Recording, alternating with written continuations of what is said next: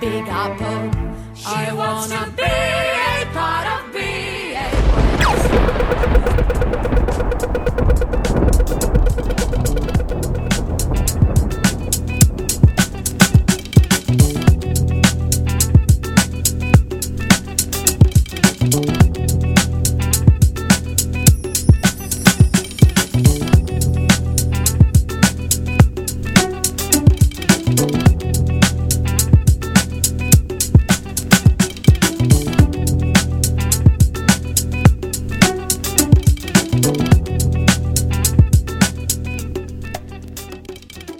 Story episode forty-four. I'm your host Ian Kath. Welcome back everybody. It's good to have you back.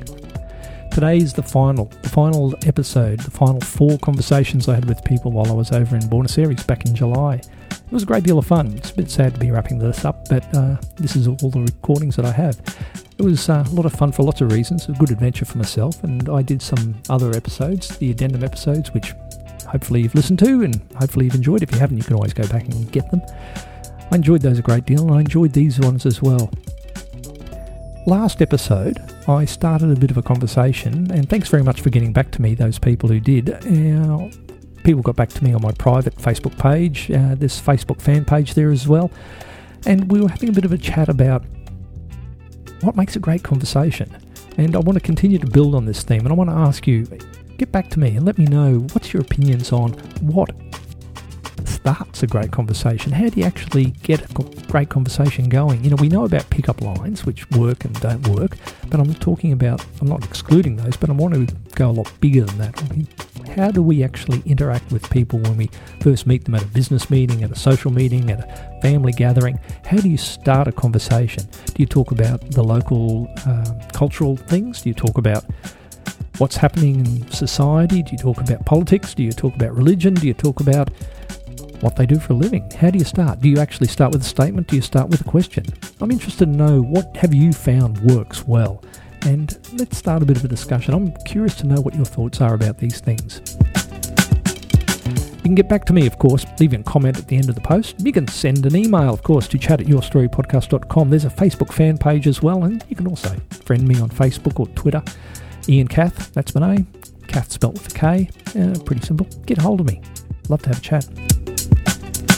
Over on the site, of course, you've got all the links, the uh, iTunes and the feed links. I just found out the other day that the iTunes link is broken, which I'm going to have to fix as, many, as soon as I get off this. Don't know what happened, don't know why it broke, but I'll go and fix that. If you ever come across something on the site that isn't working, just let me know and I'll get about fixing it as soon as I can. And, of course, the music is from Iodo PromoNet, where I get all the great music that I use if as a bit of backing track.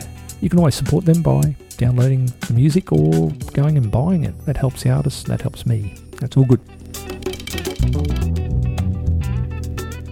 Today's show, like I said, Frank was introduced to me by Fred from Silver Star Car, who I mentioned in the previous episode. And Frank is a person who decided to migrate. He fell in love with an Argentinian lady, and he decided to migrate to Buenos Aires, give it a bit of a shot. He tells the story of arriving before the economic collapse and what happened with the economic collapse and what that was like. He also explains how he decided to give away his corporate career and actually go out in business on his own. And he started this, you know, it's interesting, isn't it? When you come into a new environment, you can see opportunities that the locals maybe can't see. And he saw an opportunity whereby there was no gourmet cookie manufacturers, gourmet biscuits as we call them here in Australia.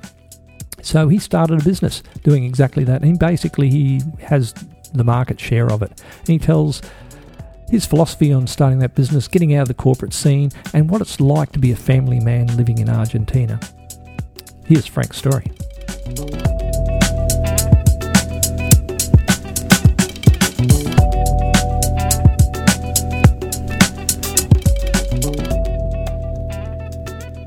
Friday the seventeenth of July, two thousand nine. Hello, Frank. Hello. You're here in Buenos Aires as a cookie manufacturer. Yeah. And you're an American. And I never thought I was going to be a cookie manufacturer. What are you doing here, mate? Yeah, let alone be in Argentina. I'm originally from Chicago. Okay. And I met a girl there who happened to be Argentine. Mm, I'd see a theme. Yeah, and uh, well, actually, after a few years, you know, it got a little bit serious, and she wanted to um, come back down to live in Argentina. And I always was open to the idea of living outside the States, you know. And uh, I didn't know anything about Argentina myself either. So she asked. I followed. I said yes. Uh, we came down here. Actually, after our first year, we got married uh, one year after we, we came here. Yeah, I we really, really, I, I, I liked the place right away. I, so you came here because you fell in love with a girl who comes from this town. Yeah. Then, does she come from Buenos Aires? Yeah. Yeah, she does. Mm-hmm. And how did you feel about leaving Chicago, leaving the United States? Well, it was an adventure. You know, I, like I said, I was always open to the idea of living outside the States. You know, I wanted to see how it would be outside. Did you like the idea of running away from the States for any reason? No, not, I wasn't really running away from anything. You're uh, more going towards something. Yeah. Yeah, sure. One of the things that made it a little bit easier, I think, would be that my ancestry, my, my mom's from Mexico and my dad's from Colombia. Okay. So the language wasn't going to be a barrier. Uh, the culture, I was at least would think that it would be something similar. It wasn't like I was going to China, for example, or Japan, you know? Or Australia, or Australia. Yeah.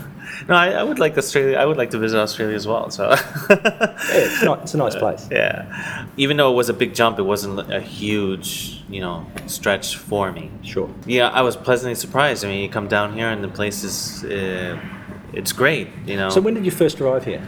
It was in ninety-nine. In ninety-nine, so before yeah. the economic collapse. Yeah. Okay. Yeah. So how was it? And, you know, paint a picture for us, word picture of what it was like before and what it was like after. Well, you know, it was a little surreal because it, when, you know, I come down to this place and it's supposed to be third world, you know, and right away, at that time it was, the, the currency was pegged to the dollar, so one peso was one dollar. It was expensive to live here. I mean, it was, I remember back then the famous M A C index where they measure economies through the cost of a Big Mac in different places. And McDonald's was one of the most expensive McDonald's was in Argentina. Right. Or expensive Big Macs.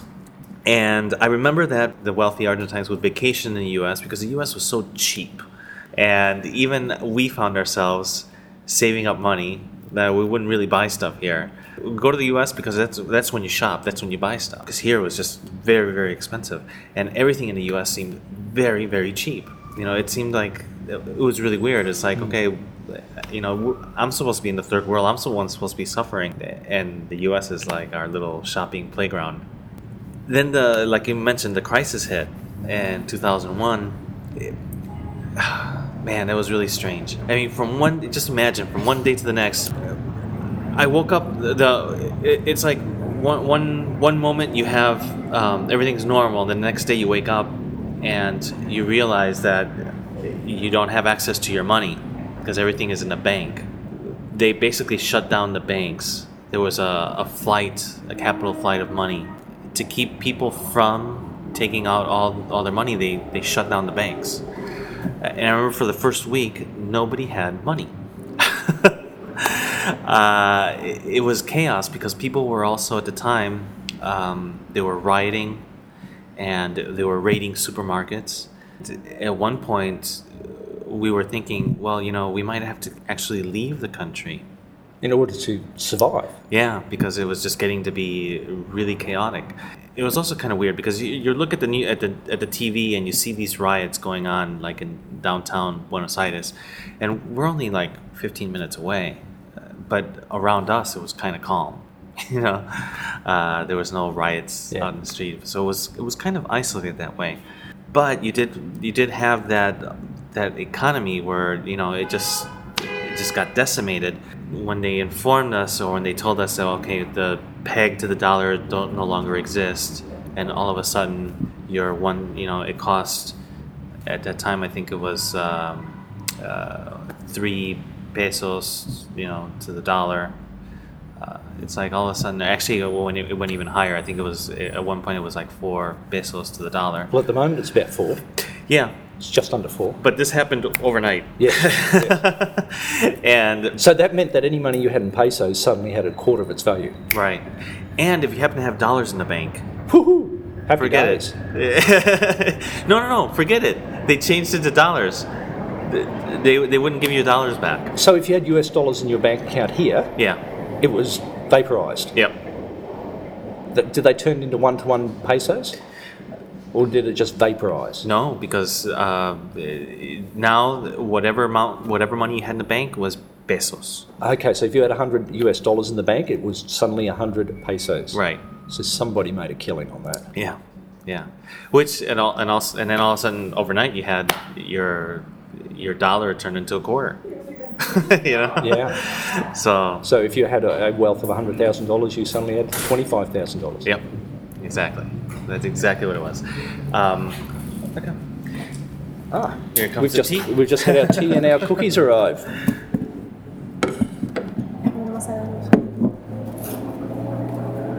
Which is yes, classy. Yes. This is a, an almond, this an almond cookie tea. Oh, the tea's almond, is it? Yeah. Okay. Um, it's green. So uh, yeah, so overnight, bang. Yeah, bang, and then and then you, you couldn't take your money out of the bank. So um, they started inventing currencies. At one point, we had like seven different currencies, um, which was you know kind of hard to keep track so, of. So you didn't have just Argentine pesos, no, and U S dollars like you have now. You had all these other ones. How did that work? Like coupons and stuff. Oh, so almost manufactured money to get by. Yeah, yeah. Almost like ration cards back in the war. Yeah, yeah. Goodness. So that happened, um, and and also companies that, that give the food coupons, for example, yeah. for their like lunch, they call them luncheon tickets. Okay. Uh, those all of a sudden, you know, became went up in value because that was a new currency. so, so did all of a sudden all these other um, forms of currency start to be traded? Like if you got a cab, wanted to get a cab, and you didn't have pesos or U S dollars, you would tr- start trading in these coupons and things. Uh, yeah, because that's how, the only way you can go to the supermarket and buy buy foods, for example, uh, or, or basically anything. That was the chaos, and then slowly, you know, it started to uh, calm down a little. At first, they started, um, for example, they would allow you to buy big ticket items through bank transfers. So, so cars and televisions right. and stuff like that. Right. Okay. So then that was one way that you can ha- start access. They started giving you access to your money slowly, uh, and in big chunks that way. But without actually having to be drawn out of the bank. It was just electronic transfers. Yeah. Okay. I remember that time because our first daughter was born in two thousand two. We, at the time, we decided to buy a new car, uh, and it was through that. We were like, okay, we can get some money out of the, out of a small bank that the family had and and get it out of there and, and turn it into a car. Yeah. You know, at least you get your money out. You said that it, over a period of time it slowly changed. What was that? What was that period of time? Weeks, months? No, years? no, no. It was like a year. Economy did start to uh, to get better because obviously there was a lot of pent-up demand too. All of a sudden, Argentina, Argentine goods were very cheap compared to what they were before the, the crisis. A lot of activity that Well, the export industries would start to go, hey, we've got a great thing to give to the world now. Right. But it wasn't just exporting. I mean, it affected internally as well. Because before, it was everything was expensive. But then after the crash, you know, the value of everything went down. Oh, really? So mm-hmm. even for Argentines living here, right. it became more affordable to live here. Yeah. Isn't that interesting? You no. would have thought that it would have stayed the same as it is, say, today. If you're in country and you're... Um, and you're dealing with the currency and earning the currency, you'd think it'd stay the same, but it didn't. It actually got cheaper. Mm-hmm. Right. Yeah. What about the influx of overseas money? Did suddenly everybody go, Argentina is the golden-haired child of the holiday destinations, and start flocking here? It didn't happen overnight, but it did happen because I remember before the crisis, uh, Argentina did have tourism, but it wasn't, you know, a big tourist spot. Uh, whereas now you have quite a lot of, of tourism. Like me. Exactly. That's it's it's interesting to to see that change, mm. you know, in, in the city and in the country. So when you came here, ninety-nine, was yeah. it? Two years later, it goes through the floor. Yeah. You're considering going home, going yeah. back to the U S. Why didn't you? Well... Because it sounds like it was a pretty tough first year from... end of two thousand one to two thousand through two thousand two. Right. That that was a tough time, but also at the time where it, a lot of things were going through our head. One was we possibly would leave the country, but we decided to stay. as fast as things got chaotic, they kind of calmed down pretty quickly as well. For us to stay, we thought, well, you know, all around us, companies were leaving left and right, you know. Um, and we, at that moment, decided that we wanted to, if we were going to stay, we we wanted to do our own thing. So we started a couple of ventures. We quit our corporate jobs.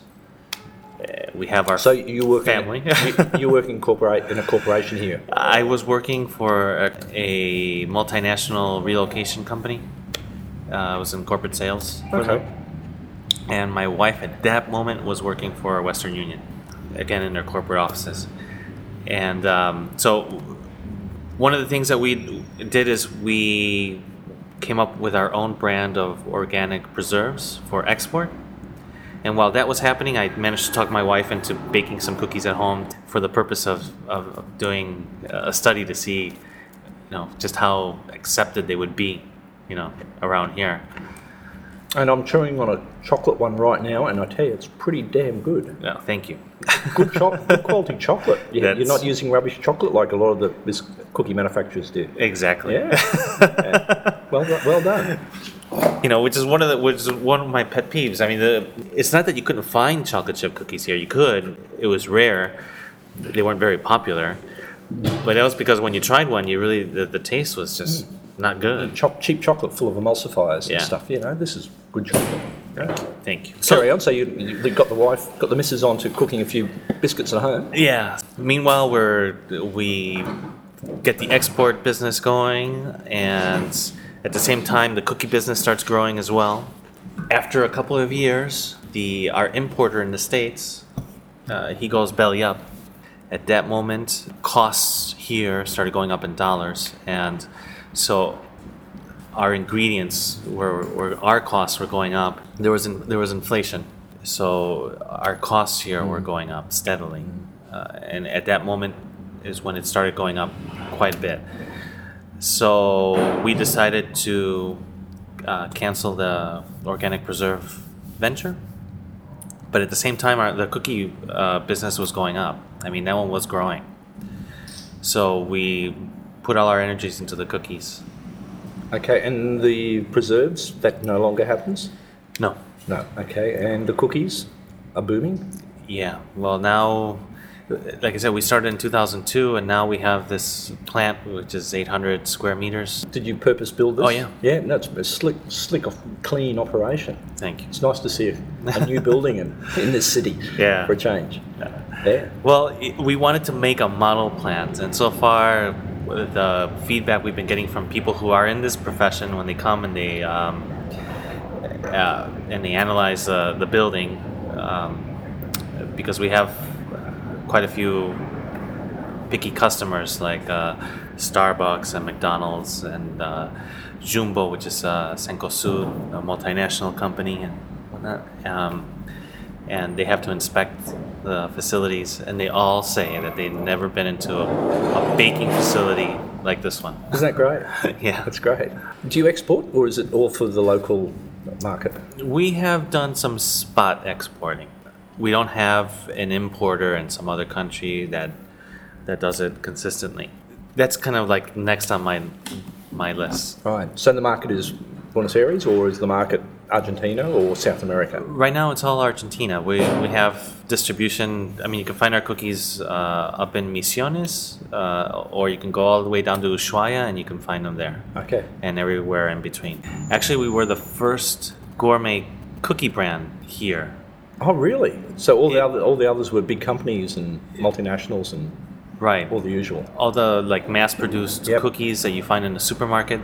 That was it. You didn't have a gourmet cookie yeah. uh, brand. Yeah, because this is just basically a variation on what mum cooks at home, isn't it? You just I imagine you've got bigger ovens and bigger batches and mm-hmm. things like that, but it's it's not a I haven't had a look around. I'd like you to take me around a little bit later. Mm-hmm. I'm interested in manufacturing, but I'd imagine you don't have huge conveyor belts and nope.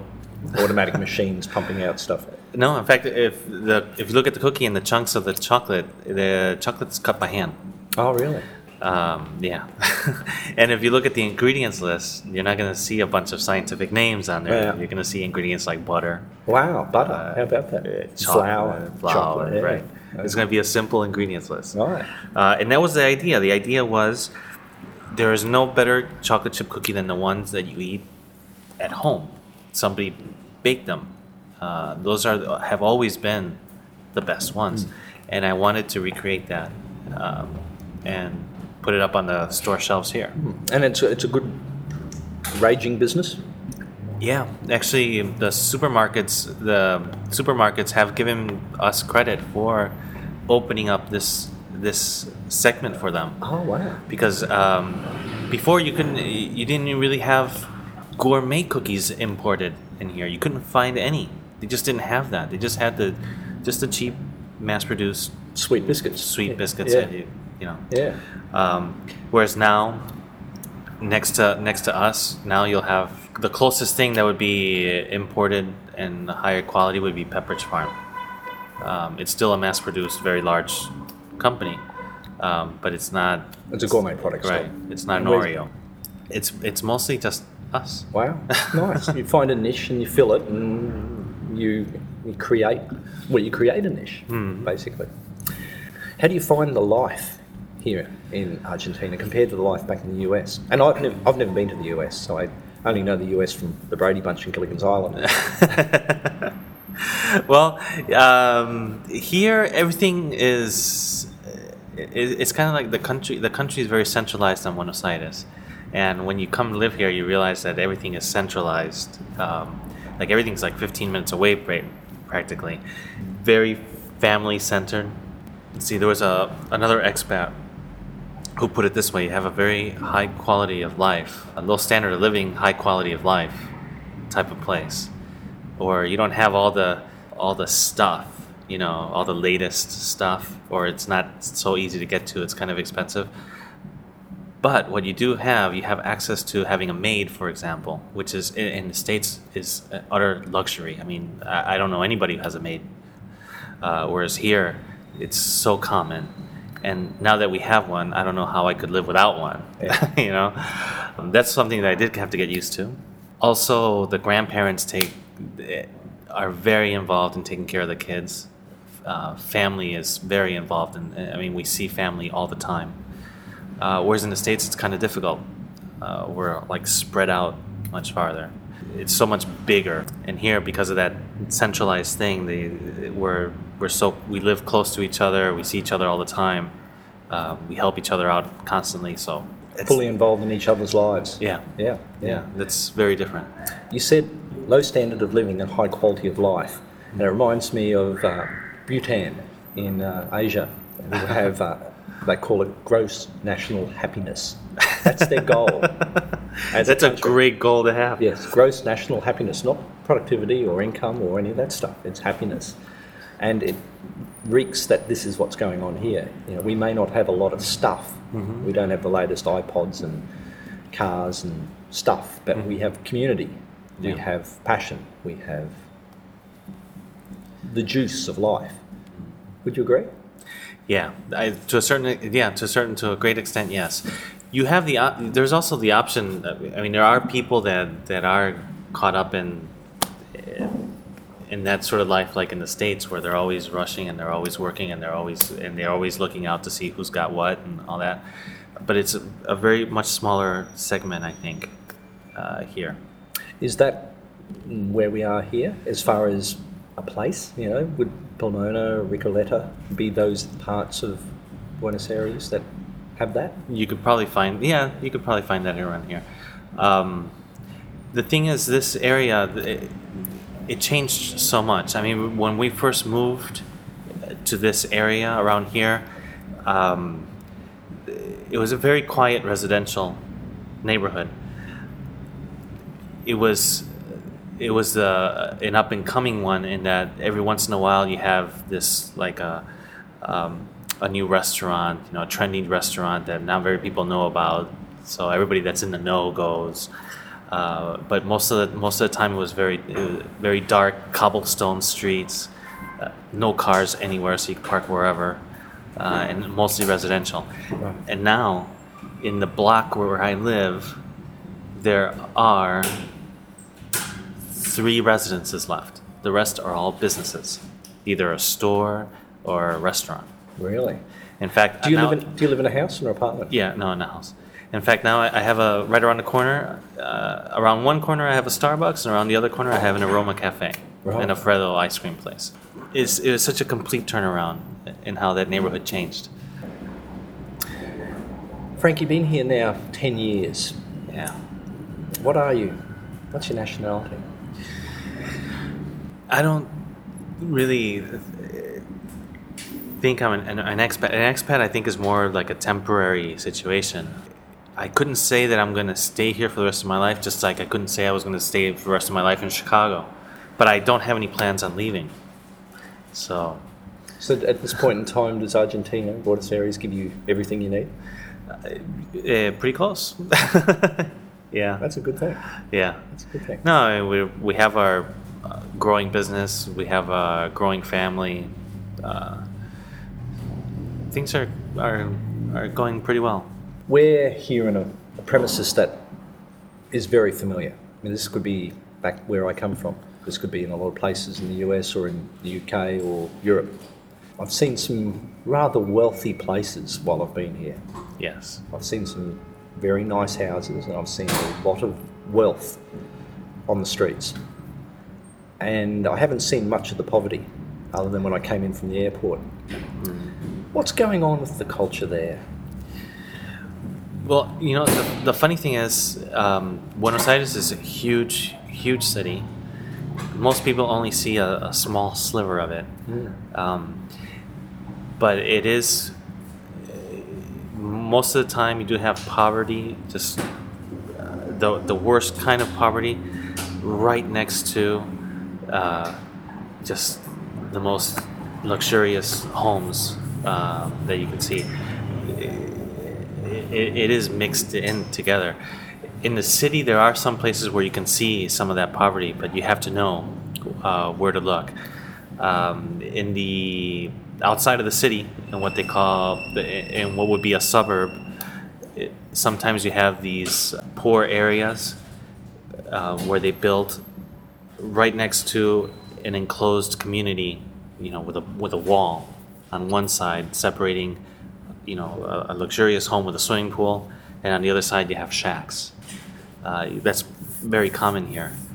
So you, you do see it, but you gotta you gotta know where to where to look, and, and it is pretty prevalent. It's not like Brazil and Rio where it's you see it everywhere. Um, the poverty is it's just everywhere you can look, uh, you can see. It's not quite to that extent. The, the same thing happens, but at a smaller scale. Yeah, they, they are they more enclosed in areas. This this is here's one pocket of poverty and another pocket there, and a pocket of bohemia and a pocket of wealth and a pocket of industry. In in uh, the city, yeah, see more spread out poverty. You do have to head outside of the city a little right. bit. It's been a fun ride. It's also been interesting. There's a few things that one has to get used to, or, or they do things differently here than they do in the States. Here, for example, when people uh, uh, apply for jobs, the questions they ask you are very personal, and, and, and they don't always just relate, or they're not only confined to you. I mean, they ask you about your family as well. So, uh, talking about an employee coming to work for you, yeah. or you working for somebody else?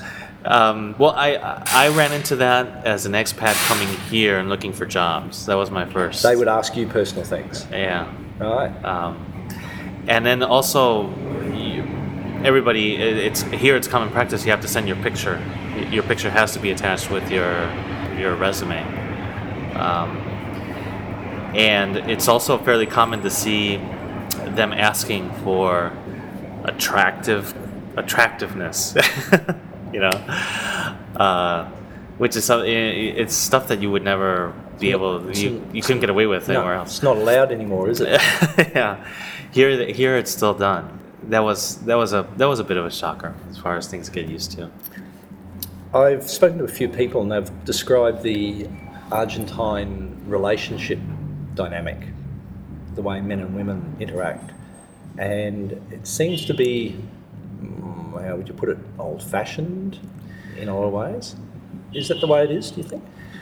Well, yeah, you know, I didn't have ringside to that because my wife was spending a lot of time in the, in the States.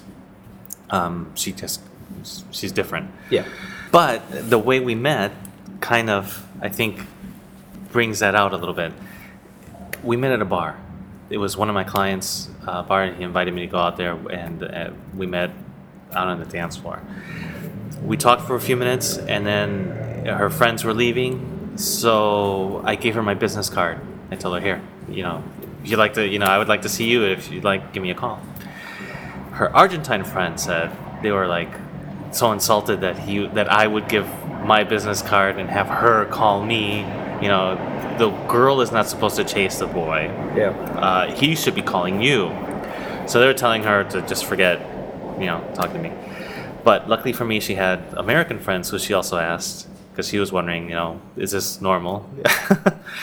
And they said, yeah, it's cool. He's he's um, he's not going to pressure you. He's not chasing you. He's not like this, you know, guy who's going to bug you. He's giving you the choice. He's like, you have the choice to call him. So if you like them, give him a call. So right there, that exemplifies a little bit about like the difference in the cultures. Yeah, yeah, yeah. And of course, she called you, and you went and happened to live, lived yeah. happily ever after. Luckily enough, she listened to her American friends. Yeah. Yeah. Do you see the different dynamic playing out with your friends here, though?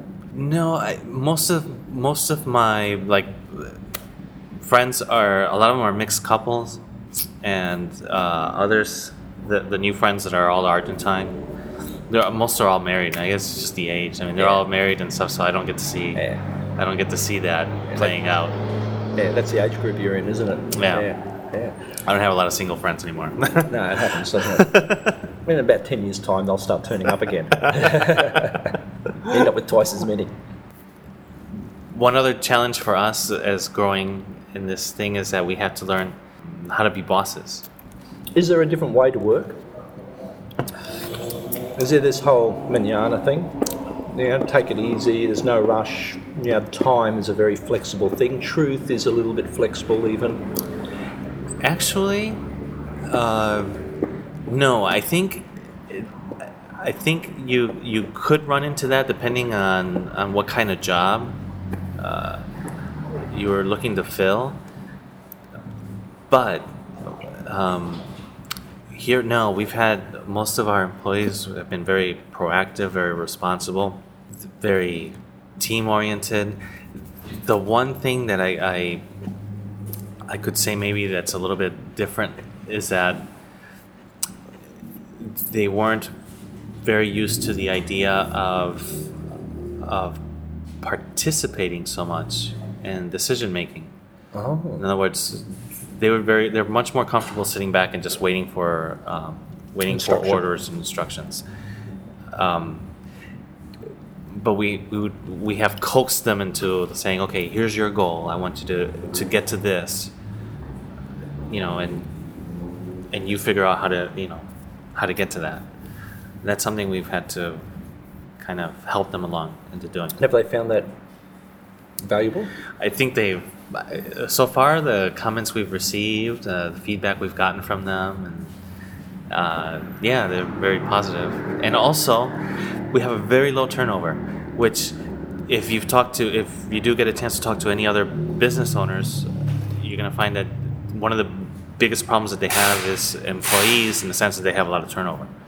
Um, that could also be with, depending on the industry. In the sense that a lot of the business owners that I know have like restaurants or mm, cafes or something, and that's a very, very high turnover. But I think that is worldwide, those sort of places. Right. Um, but even so, in a country like Argentina, with the laws that they have for uh, workers, even people across all kinds of industries will say that one of their biggest problems or biggest headaches are employees. Right, because they'll leave at the drop of a hat? Well, no, it's not that it's not that they'll leave. Well, if they do want to leave, they want to make you fire them. Oh. Um, because there's some benefits in that? Oh, yeah. It's very expensive to to split ways with, with employees. Why is that? The unions. First off, it's a law here. I mean, all the workers are unionized. It's like a national union. Um, you don't have a choice. There's no union shop. There's, I mean, there is, but it's uh, even they don't have a choice. They come to get a job. They have to be part of the union. I understand it. In the past, I guess they had a lot of uh, a lot of people taking advantage of their employees, and, and as a result, they have a very strong union, um, and all the country's unionized. So yeah, you have to you have to pay a lot of money to fire them, even if they're incompetent. Yeah, yeah. I mean, well, you have so to. So that, that mean, makes you be very careful when you employ somebody. Right. Exactly. Very, very careful. Mm-hmm. What else is different about the culture back home?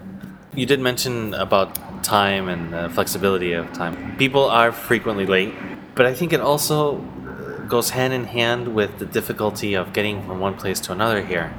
You do have great public transportation in the sense that you, uh, if you learn the bus routes and whatnot, you, buses take you all over the place. But it, it does get to be chaotic. Right now it's it's fairly stable, but it is very common for people to strike, and all of a sudden when they strike, they, they do it with the purpose of trying to cut off the city from the rest.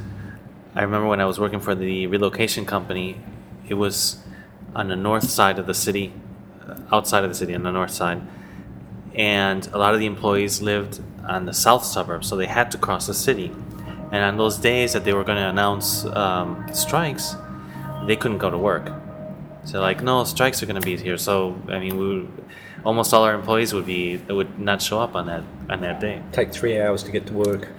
That would happen, and it, it, sometimes like the subway, the subways would strike, or the taxis would strike, or you know somebody would strike, or you know you have fifty people striking and they cut off the street, and it just throws the whole downtown into chaos.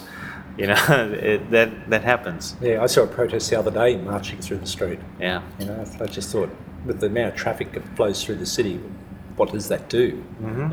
Just log jams, I imagine. Yeah. Yeah. Yeah. You've been here ten years. You've got a wife and how many kids? Two. Two kids. You've got a raging business.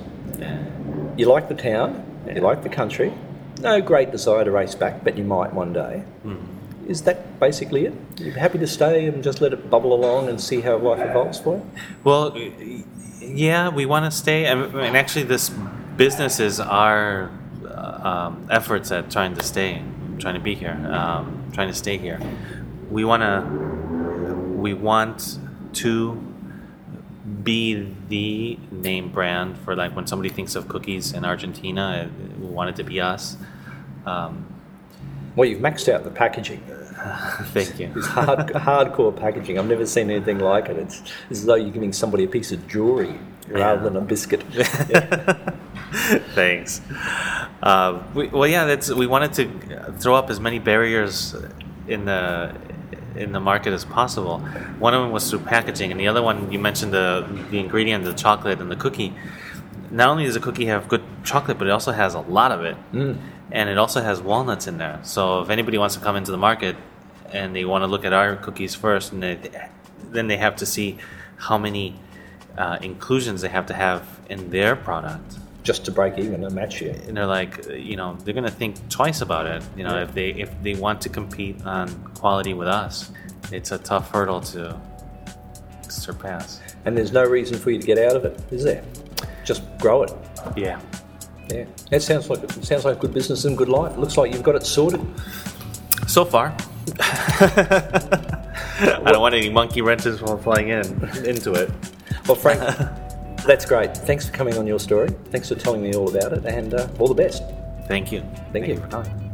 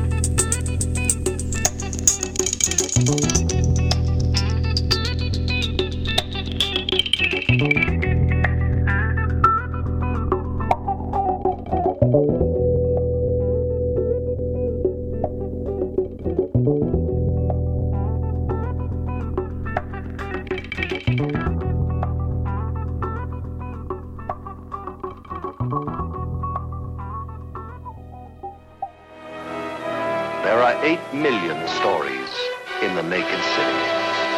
This has been one of them.